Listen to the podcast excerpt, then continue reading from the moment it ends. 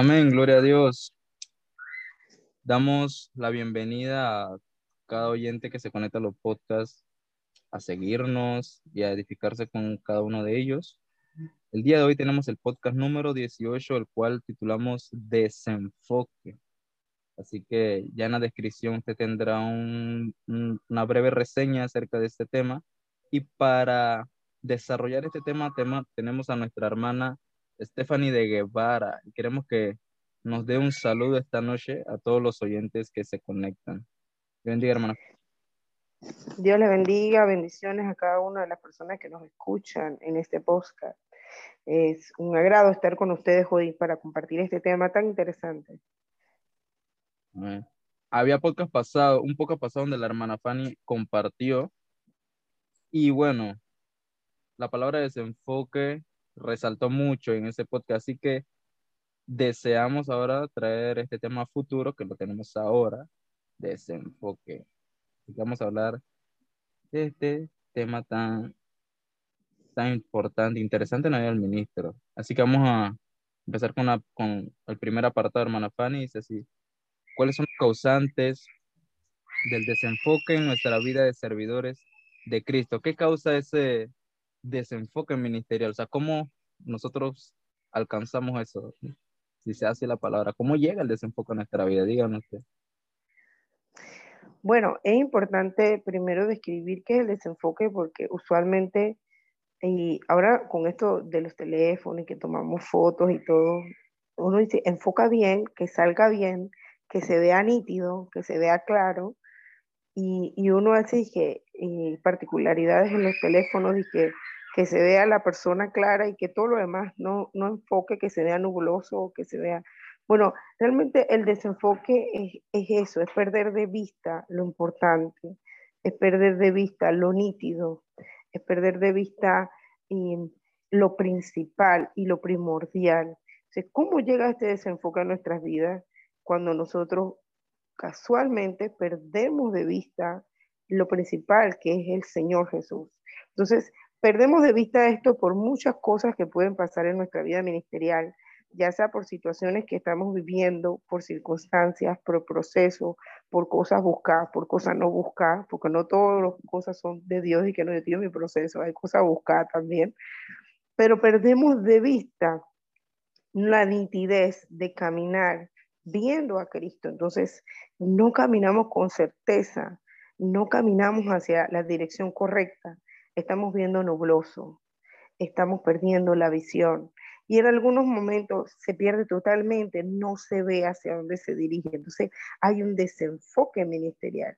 También cuando perdemos de vista eh, nuestro ministerio es para el servicio del Señor, no solo para nosotros, sino para el servicio del Señor y perdemos de esto y decimos, no, lo que yo quiero es fama, lo que yo quiero es que la gente me aplauda, lo que, lo que yo quiero es que la gente me reconozca, cuando me vea en la calle diga, qué bien, tú eres el mejor predicador, el de la mejor unción, el mejor, es lo máximo. Entonces, perdemos de vista lo que el Señor nos ha llamado a hacer. Entonces, perdemos de vista el llamado, perdemos de vista lo que el Señor espera de nosotros y ahí hay un desenfoque ministerial. Así es. Pienso que este tema también está bastante centrado a hablarle a los ministros, ya que el desenfoque, así como usted dice, es muchas veces provocado por nosotros mismos. Muchas veces hay que ser consciente de, de, en qué caemos, en qué estamos haciendo mal para reenfocar. Y así es. Bueno, ya habiendo descrito el tema de qué es el un desenfoque, vamos a pasar a hablar de el texto de Romanos 12, 9, 11 donde habla de debemos ser diligentes y no perezosos. ¿Qué, ¿Qué nos habla usted acerca de este texto? ¿Cómo relacionamos esto con el desenfoque de ser diligentes y no ser perezosos? ¿Se relaciona con algo? Amén. Bueno, cuando hablamos de que somos diligentes, una persona diligente es una persona que está realizando lo que debe de hacer. Y cuando digo lo que debe hacer es que un diligente siempre va como un paso adelante. La persona no tiene que decirle, tienes que hacer tal cosa, porque está diligente. O sea, él va un paso adelante, siempre va haciendo lo que tiene que hacer. Entonces, el perezoso no. Entonces, cuando el perezoso es alguien que siempre va a poner un pretexto, siempre va a poner una excusa, siempre va a poner algo y dice, ah, no, yo no puedo, no tengo tiempo, no quiero la responsabilidad, no quiero hacerlo, no quiero el ministerio, todavía no, vamos a esperar después. Eh, yo quiero incursionar en esto, quiero hacer estas cosas. Y con los jóvenes también pasa mucho porque dicen, no, lo que pasa es que yo quiero hacer esto primero en mi vida antes de decir yo voy a servir a Dios, porque yo estoy joven, yo puedo esperar para servir a Dios. Entonces, hasta cierto punto estamos siendo perezosos, estamos dejando el llamado ahí a un lado y no estamos actuando diligentemente en el tiempo propicio. Y allí eso es un peligro porque el enfoque que el Señor quiere darnos siempre nos lleva a cumplir lo que Él ha designado en nuestra vida, a cumplir el llamado, a cumplir lo que tenemos nosotros depositado como propósito de nuestra vida, que el Señor dejó nuestro ser. Pero no, si nos desenfocamos, nos volvemos perezosos, dejamos de hacer las cosas, dejamos de mirar a Cristo. Entonces, allí vamos perdiendo eso de hacerlo prudente, lo que es, lo que debe ser, lo que el Señor ha propicio para nuestras vidas. Y a veces en eso caemos en el desenfoque porque perdemos de vista y allí nos vamos desviando, algunos más rápido, otros más lento, pero vamos desviándonos de la meta y perdemos el camino, porque allí como no estamos haciendo nada, estamos actuando perezosamente, no estamos encaminándonos a nada, pero nos vamos desviando del camino.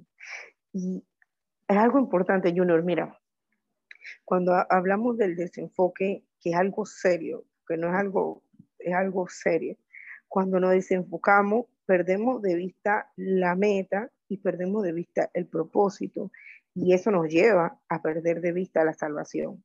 Entonces, toda esta cosa desencadena algo serio, porque si nosotros vamos dejando a Dios a un lado y vamos dejando las cosas de Dios a un lado y vamos dejando todo lo que tiene que ver con el Señor, porque yo no quiero, yo no quiero hacer esto, o yo no quiero lo otro, o yo no quiero esta responsabilidad, eso nos va desviando del camino del Señor y podemos hasta perder nuestra salvación. Entonces es algo importante y serio, no solo para los que ya están sirviendo al Señor, sino para aquellos que todavía dicen, hey, yo, tengo, yo creo que mi momento no ha llegado, yo estoy esperando el boom, yo estoy esperando el ya, yo estoy esperando una señal, yo estoy esperando eh, que, no sé, caiga nieve del cielo, me diga que me toca, ¿no? O sea, mucho más allá trasciende en que puedes perder de vista tu salvación. Y creo que es lo más importante, aún mucho más que servir al Señor, es no perder de vista nuestra salvación. Así es, así es, así es. Referente a esto del desenfoque, aún le llega a líderes, aún le llega a pastores, porque el tema de la salvación es para todo aquel que cree, ¿no? A tiempo, tiempo hablaba con mi madre y le decía, eh, ¿en qué uno está enfocado cuando habla de la salvación? Y este saliendo un poco el guion, dice, ¿en qué uno está enfocado cuando habla de la salvación?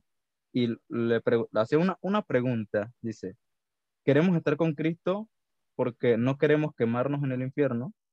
¿O queremos estar con Cristo porque realmente amamos a ese Señor? no por conveniencia, sino cuál es nuestro enfoque. ¿Quiero estar en el cielo porque no quiero sufrir en el infierno? ¿O quiero estar en el reino eterno del Señor porque realmente yo amo a Cristo como lo amo aquí en la tierra? Bueno, esto, entonces, esto, así como decimos los panameños, esto pica y se extiende. porque cuando perdemos el enfoque de nuestra salvación, perdemos lo más importante en la vida del cristiano. Y Ciertamente cuando nosotros decimos, yo amo a Dios, yo sirvo a Dios, yo estoy agradecido por su salvación, el resto de las cosas nosotros lo hacemos porque estamos agradecidos con el Señor. Pero si perdemos de vista esa salvación, perdemos a Cristo de vista, oye, perdemos todo porque ya perdemos el sentido porque hacemos las cosas. Y es ahí donde entonces tú dices, ah, no, es que este hermano nada más canta porque le gusta que lo aplaudan, o este hermano, este hermano predica porque le gusta que le diga, lo hace bien, o este, este hermano nada más está allí porque, bueno, lo pusieron y dice, bueno, voy a quedar bien con mis pastores. O sea, entonces se pierde realmente lo complejo de estar mirando a Cristo. Y cuando uno mira a Cristo en el caminar de Cristo, y, que el Señor me ha permitido durante muchos años. Yo he crecido en el Evangelio, no voy a decir mi edad, pero tengo más de 30 años. y esto, eh, lo que yo he visto es que si uno pierde de vista la salvación, por otras cosas que no son tan necesarias como decir, necesito que el Señor me bendiga y me dé plata porque necesito dinero, o necesito un buen trabajo, o necesito esto, que todas esas cosas no son malas. Pero si uno pierde de vista lo más valioso que es la salvación y lo importante de la salvación para nosotros, perdemos todo y no vamos por conveniencia a decir, yo voy a la iglesia para no irme para el infierno, sino que estamos claros que vamos a la iglesia, servimos a Dios y hacemos todo porque estamos agradecidos por su salvación. Entonces, ese es el tema del, del desenfoque, de quitar la vista del Señor. Esto es bien, bien interesante. Realmente este es un tema que a mí lo personal me ha, me ha gustado, me ha, me ha llamado a pensar y, a, meditar en lo que realmente es importante en el Señor. Así es. Bueno, y también deseamos que los que estén escuchando eh, estén encantados también y también mediten esto del, del desenfoque, porque muchas veces vemos, ni nos damos cuenta cuando todo está nublado, nos sentimos sin rumbo y seguimos caminando a, a lo loco. La Biblia dice que un, ciego guía de otro ciego, los dos caen en el mismo, en el mismo hoyo, en la misma trampa. Así que muy, es verdad, hermana, muy interesante. Así que vamos a hablar acerca, me gusta relacionar personajes de la Biblia para nosotros también entender qué sucedió con personas que se han desenfocado y personas que también han reenfocado su vida. Así que yo apunté unos personajes como Judas Iscariote, que se desenfocó, según como habla el Evangelio, que lo describen como un ladrón de, lo que tenían, eh, aquel que vendió a, Cristo, aquel que también se ahorcó. Yo puedo decir que Judas, el desenfoque lo llevó a la muerte, hermano. ¿Qué no puede hablar de Judas Iscariote? Bueno, este, este hombre nos enseña que él anduvo con Cristo, caminó con el Señor, anduvo con el Señor al igual que los otros los otros once principales y todos los demás discípulos que le seguían. Pero este hombre nos enseña que al perder de vista, al perder de vista a Cristo, tú puedes perder tu vida. Porque él se interesó por cosas vanidades de la vida. Vanidades de la vida, dinero, el dinero se acaba, el dinero se agota. ¿Cuánto podía durarle las, las 30 monedas? No sé, un tiempo. ¿Y después qué? ¿Qué pasó? Vendió su salvación por 30 monedas. Y mira, cuando hablamos de, este hombre, yo siempre digo, y hay algo que a mí me, me, me, gusta, me trae a memoria, me ayudó mucho en tiempos de juventud más joven, porque estoy joven, pero más joven, es que no perder de vista la salvación. ¿Qué es más importante que nuestra salvación? ¿Qué es más importante? ¿Qué es más valioso? Un amigo, una amiga, dinero, trabajo, economía, un carro, una casa. ¿Qué es más importante que la salvación? O sea, nada se puede comparar al valor de la salvación. Y él lo vendió, su salvación, por 30 monedas de plata. ¡Wow! Entonces, te dejo una pregunta, tú que me escuchas. ¿Por cuánto puedes tú vender? Dice, yo estoy poniendo en juego mi salvación por un, muchacho, por una muchacha, por un chico, por dinero, por trabajo, ¿qué estás poniendo en juego en tu salvación? Así es, incluso Judas, después de darse cuenta de la mala decisión que había hecho el hombre, agarra, trata de remediar su, su error, su mala decisión, tratando de devolver las monedas, pero ya era muy tarde. Al ver al justo sufrir por medio de látigos en manos injustas, le dolió. Así que tu amado oyente, aún puedes reenfocar, aún tú puedes tomar la decisión de venir a Cristo y no quedar como Judas, que cuando él quiso reenfocar, su mejor decisión fue quitarse la vida. Así que esto fue el gran cargo que trajo el desenfoque de, este hombre. Y también podemos mencionar a Coré de la tribu de Leví, que este hombre se rebeló ante el líder de que Dios había de, que Dios había construido para Israel, designado para Israel, que era Moisés. ¿Qué nos puede hablar también de Coré, del desenfoque, del orgullo de este hombre y a cuántos ese desenfoque llevó a otro fin? Dijiste una palabra clave, el orgullo de este hombre, porque él tuvo la oportunidad de reivindicarse, de reenfocar. Y cuando uno agarra estas cámaras muy complejas que son profesionales y uno va a tomar una foto, uno ajusta para que la foto quede clara. Eso en el lente. Y hay lentes para cada cosa. Eso lo aprendí una vez. Hay un lente para esto, un lente para el sol, un lente para no sé qué, un lente para todas las cosas. Y este hombre, por orgullo, aún hasta su último instante, no aceptó que tenía que reenfocarse, tomar una mejor decisión, cambiar el rumbo. Y este desenfoque de él llevó con él a toda su familia y a todos los amigos que estaban con él, que le seguían también. Porque todos ellos dijeron, vamos contigo. Es verdad, necesitamos un nuevo líder. Entonces hubo un, un enfoque mal hacia la figura no solo de Moisés, sino hacia la figura de Dios, porque decía, porque Dios no nos da otro nuevo líder. O sea, como que si lo que Dios había designado hacer no era lo correcto, ponían en duda no solo a Moisés como líder, sino la misma palabra de Dios. Entonces, a veces cuando nosotros estamos mal, estamos viendo neblina, porque estamos desenfocados, porque no estamos viendo con claridad, porque no podemos ver correctamente lo que el Señor nos, lo que tenemos delante de nosotros, puede que en medio de eso nos reconozcamos que necesitamos reenfocar. Es como cuando la persona tiene problema de vista y dice, yo no voy a usar lente, no voy a usar lente, yo no quiero usar lente, o sea, no quiere aceptar de que necesita algo para ver mejor y ese algo es Cristo. Así es, y cuando recuerdo el texto, recuerdo que cuando la tierra se abre y traga a este hombre, no es a él solo, sino a todos aquellos que también se rebelaron. Y recuerdo en el texto de Santiago 5, que habla de que aquel que haga con alma que se salve, dice que cubrirá multitudes de pecados. Entonces, si, si, si lo vemos otro punto de vista, ¿qué será aquel alma que en vez de salvar a un pecador, traiga muchas personas más a perderse en el pecado?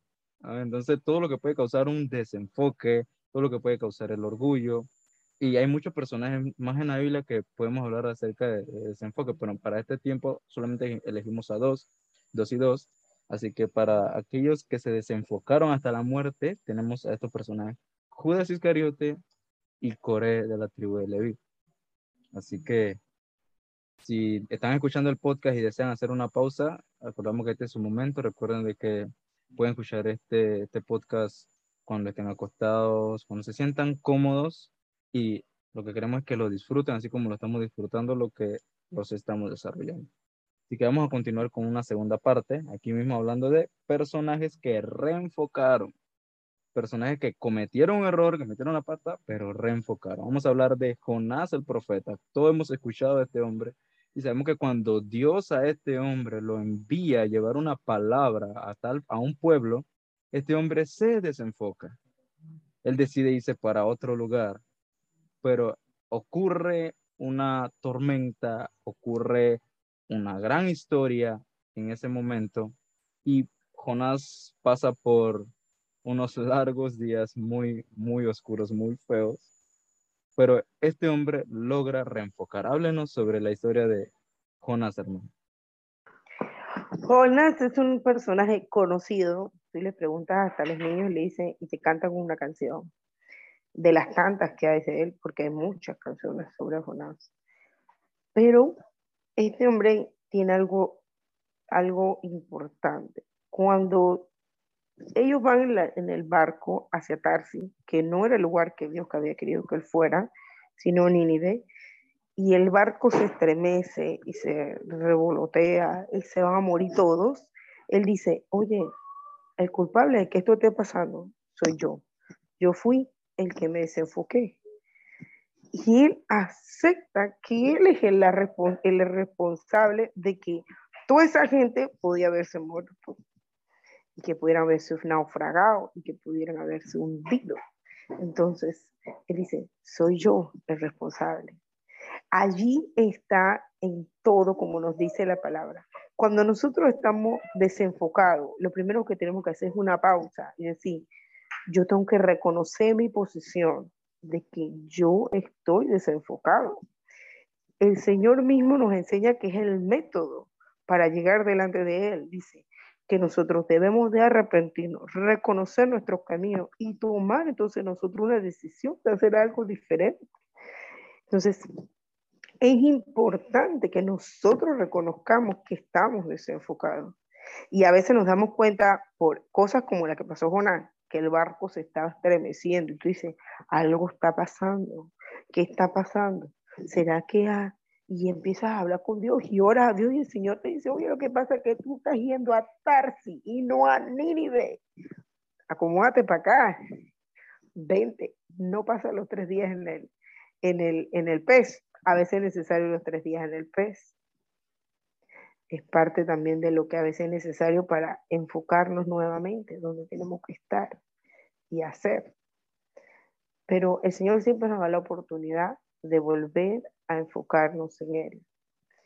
Siempre tenemos esa oportunidad, porque el Señor siempre está allí dispuesto para perdonarnos y para estar con nosotros siempre.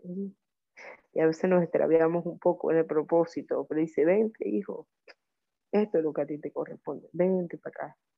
Y nos acomodamos nosotros nuevamente. Entonces, como Jonás, tenemos que hacer eso en nuestras vidas también. Nosotros reconocer que nosotros estamos desenfocados. Estamos desenfocados. Así mismo es.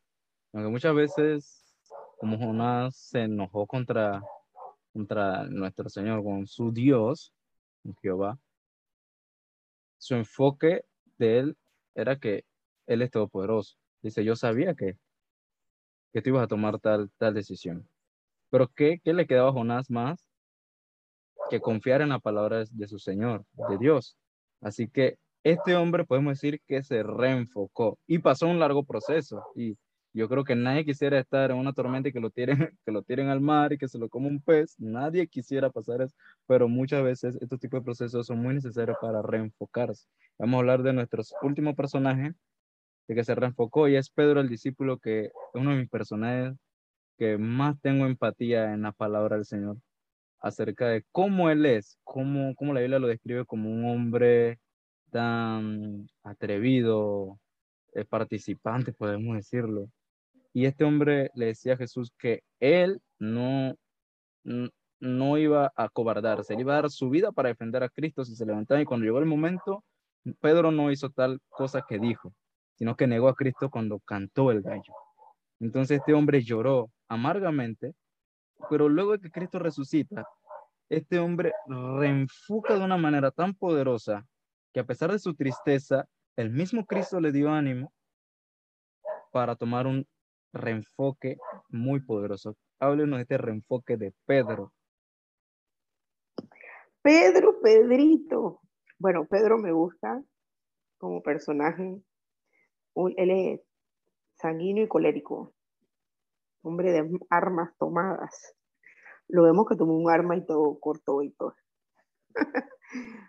Pero este personaje eh, reenfoca su vida quita el desenfoque porque estaba un poco extraviado, incluso cuando el Señor Jesús eh, es crucificado y va al sepulcro, él vuelve a su vida, o sea, totalmente desenfocado.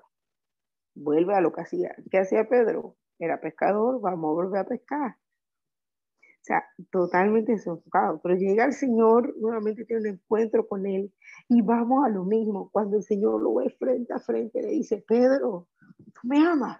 O sea, hay, ese es lo importante para llegar al enfoque nuevamente. Nosotros tenemos que reconocer que necesitamos de ese amor. Entonces cuando llega Pedro le dice, Pedro, tú me amas. O sea, y le dice, sí, Señor, tú sabes que te amo. O sea, había fallado, había cortado la oreja, había negado al Señor, había vuelto atrás, había vuelto a ser pescador y había dejado todo lo cual el Señor te dijo, enfócate en esto. Cuando yo me voy, a discípulo, busca a la persona. predíquele el Evangelio. Había dejado todo eso atrás. Pero el Señor le dice, oye, me amas. Y él acepta que ama al Señor. Y eso hace que nuevamente tome el destino que el Señor había dejado para él. O sea, que reenfoque, que enfoque nuevamente, que vea con claridad. Y después vemos a un Pedro totalmente diferente, tanto en hechos como en sus escritos, como lo describen también Pablo, como lo describen los escritores del Nuevo Testamento, un hombre decidido, con armas tomadas, pero para salvar y para llegar a la gente a la salvación, como columna y baluarte, así lo describen, columna y baluarte. O sea, cuando nosotros enfocamos, nos volvemos parte importante en el propósito que el Señor ya ha dejado en nuestras manos. O sea, hay que enfocar. Y no está mal el fallar a Dios, sino volver nuevamente a donde el Señor nos llamó. Eso es. lo importante, retomar. Así así que le hablamos a todos esos muchachos oyentes que, que están pasando momentos difíciles o sienten en su corazón que no le va no le va de lo mejor en su ministerio, no le va de lo mejor en su vida secular. Le decimos que Dios cuando habla tu vida no es solamente en, cuatro paredes, en la infraestructura de una iglesia, sino que Dios está contigo en todo momento. Cuando tú crees en el Señor, te dice, yo voy a vivir en ti, y yo en ti, tú en mí, es porque Él va a estar contigo en todo tiempo, en todo momento. Y Él desea que en todo momento nosotros estemos enfocados. Amén. Así que no, no queremos que con este podcast usted piense que, bueno, el desenfoque es malo y el desenfoque tenemos que evitarlo, sí, pero aún escuchando este podcast, aún sabiendo mucho de la Biblia, podremos llegar a desenfocarnos.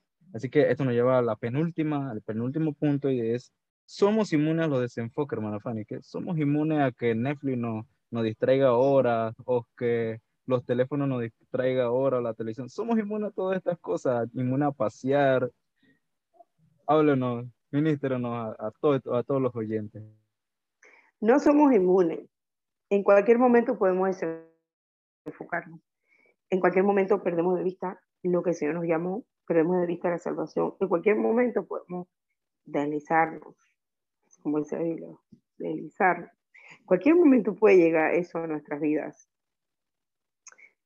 Pero es que esto no es como una vacuna, de que yo me enfoco y tengo una vacuna y no me, ya estoy curado, más nunca. No, no puede llegar eso en nuestras vidas. Incluso a veces eh, la visión pareciese que tardare y eso hace que nosotros perdamos la visión, el llamado, el camino, podemos desenfocarnos. No vemos con claridad lo que el Señor tiene para nosotros al frente porque a veces nuestros ojos ven hasta cierto punto, por eso somos ovejas. Vemos hasta aquí, pero el Señor ve más allá y nuestra vista dice, ah, eso es incumplible, eso no va a pasar, eso no se va a cumplir. O sea, nuestra visión está siendo hasta cierto punto. O sea, no somos inmunes a desenfocarnos, podemos perder de vista el camino, podemos perder de vista las cosas que el Señor ha dejado en nuestras vidas pero lo más importante es que nosotros reconozcamos y podamos ver cuando esto pasa. ¿Y cómo podemos hacer eso? Nosotros como hijos de Dios, teniendo la comunión con el Señor. Cuando nosotros decimos que, oye, antes yo oraba 30 minutos, 40 minutos, una hora, no sé. Ahora nada más oro 5 minutos. Me siento bien. No me siento tan mal, mira, no importa. No. Antes yo me acuerdo, yo he escuchado mucha gente así. Yo me acuerdo cuando yo salí y predicaba y evangelizaba. Y yo digo, ¿y ahora qué? No puede ser. Esto no es yo me acuerdo, es, es también ahora. O yo me acuerdo cuando el Señor me tocaba antes, pero ya no siento al Señor así. No, Yo me acuerdo cuando yo hablaba en lengua, yo me acuerdo, pero tremendo, ya. tremendo. o sea, esas cosas también son una señal de que estamos, estamos desenfocándonos.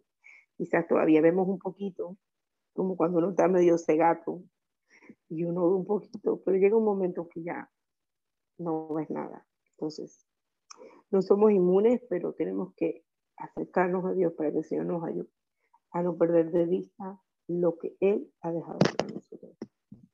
Así, así mismo es, hermano. Una frase antes Hebel que él hablaba, él, él, tiene una frase que es, callo espiritual. Él hablaba sobre que cuando tenemos callo en nuestro cuerpo, ese callo nos hace fuerte ante muchos golpes o muchas cosas.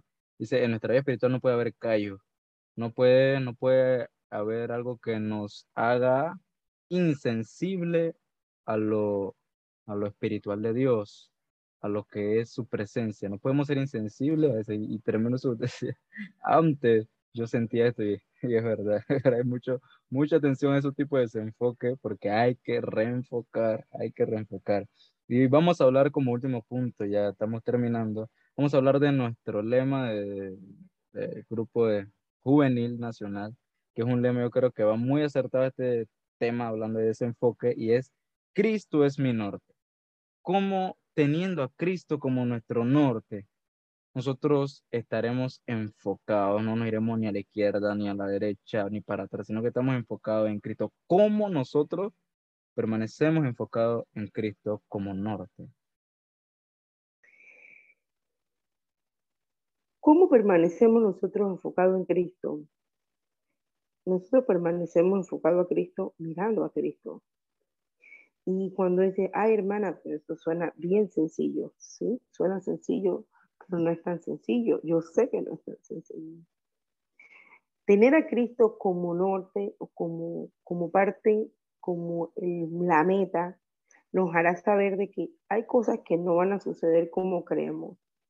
Incluso a veces nuestra vida ministerial no, no va a ser quizás lo que nosotros pensamos. Dijo, oye, yo he practicado toda una semana y llego al culto y me dice, y que no, hermano, usted no va a tocar. Dije, ¡ah! ¿Cómo yo lo voy a tocar? O sea, tú dices que incluso dice, no puede ser, no puede ser. O sea, hay tantas cosas que pueden que uno se siente que está como que no va acorde con lo que yo creo que el Señor me ha llamado. O yo creo que Dios me llamó a esto y tú sientes como que eso no está pasando ya ahorita.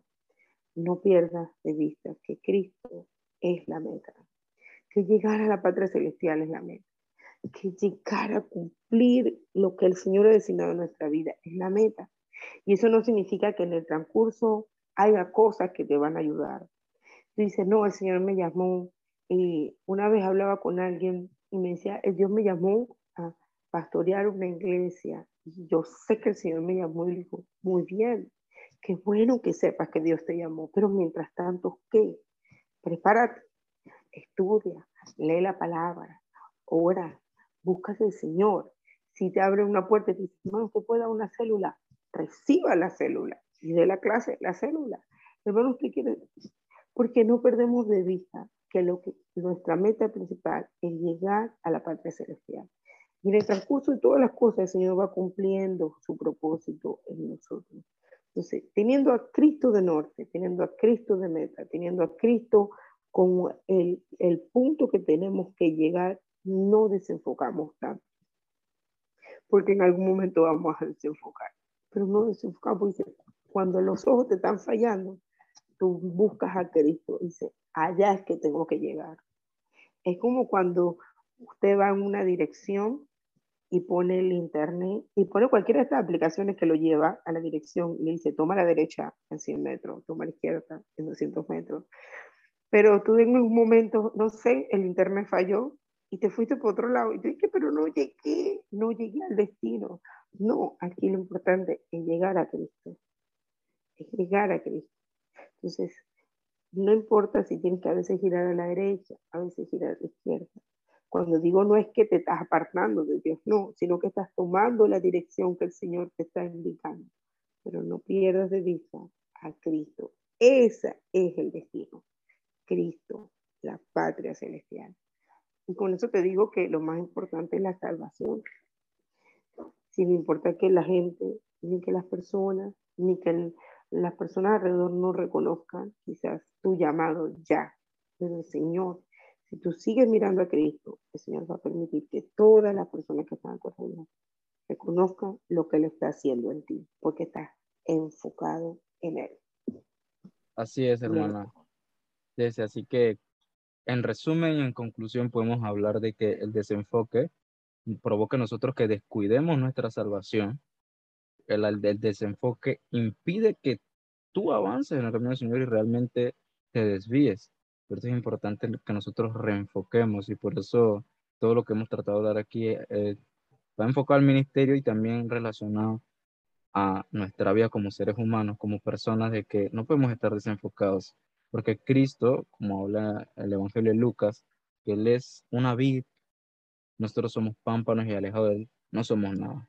Así que necesitamos estar mirando al Señor y si, y si en nuestra vida hay síntomas de desenfoque, como no quiero orar, no quiero ir a la iglesia, no quiero ministrar, me aburre la iglesia, me aburre orar, no encuentro sentido, estamos desenfocados. Y así que necesitamos enfocar y bueno, de mi parte, voy a darle a la hermana Fanny para que dé un último consejo. De mi parte es que nosotros tenemos que conocer al Señor, eh, tenemos que tener una convicción de quién es Él y creer de que Él murió y resucitó y de que Él es real porque nosotros no vamos a ir de que vamos a Chiriquí, pero no sé si Chiriquí existe o no, ¿me entienden? No, yo sé que Chiriquí existe y voy a llegar allá. Sí, así es nosotros con Cristo. Yo sé que Cristo es real y que voy a llegar a tener una vida eterna alejada de todo ese enfoque con Él. Así que mantengamos esa fe y que nada desenfoque nuestra vida.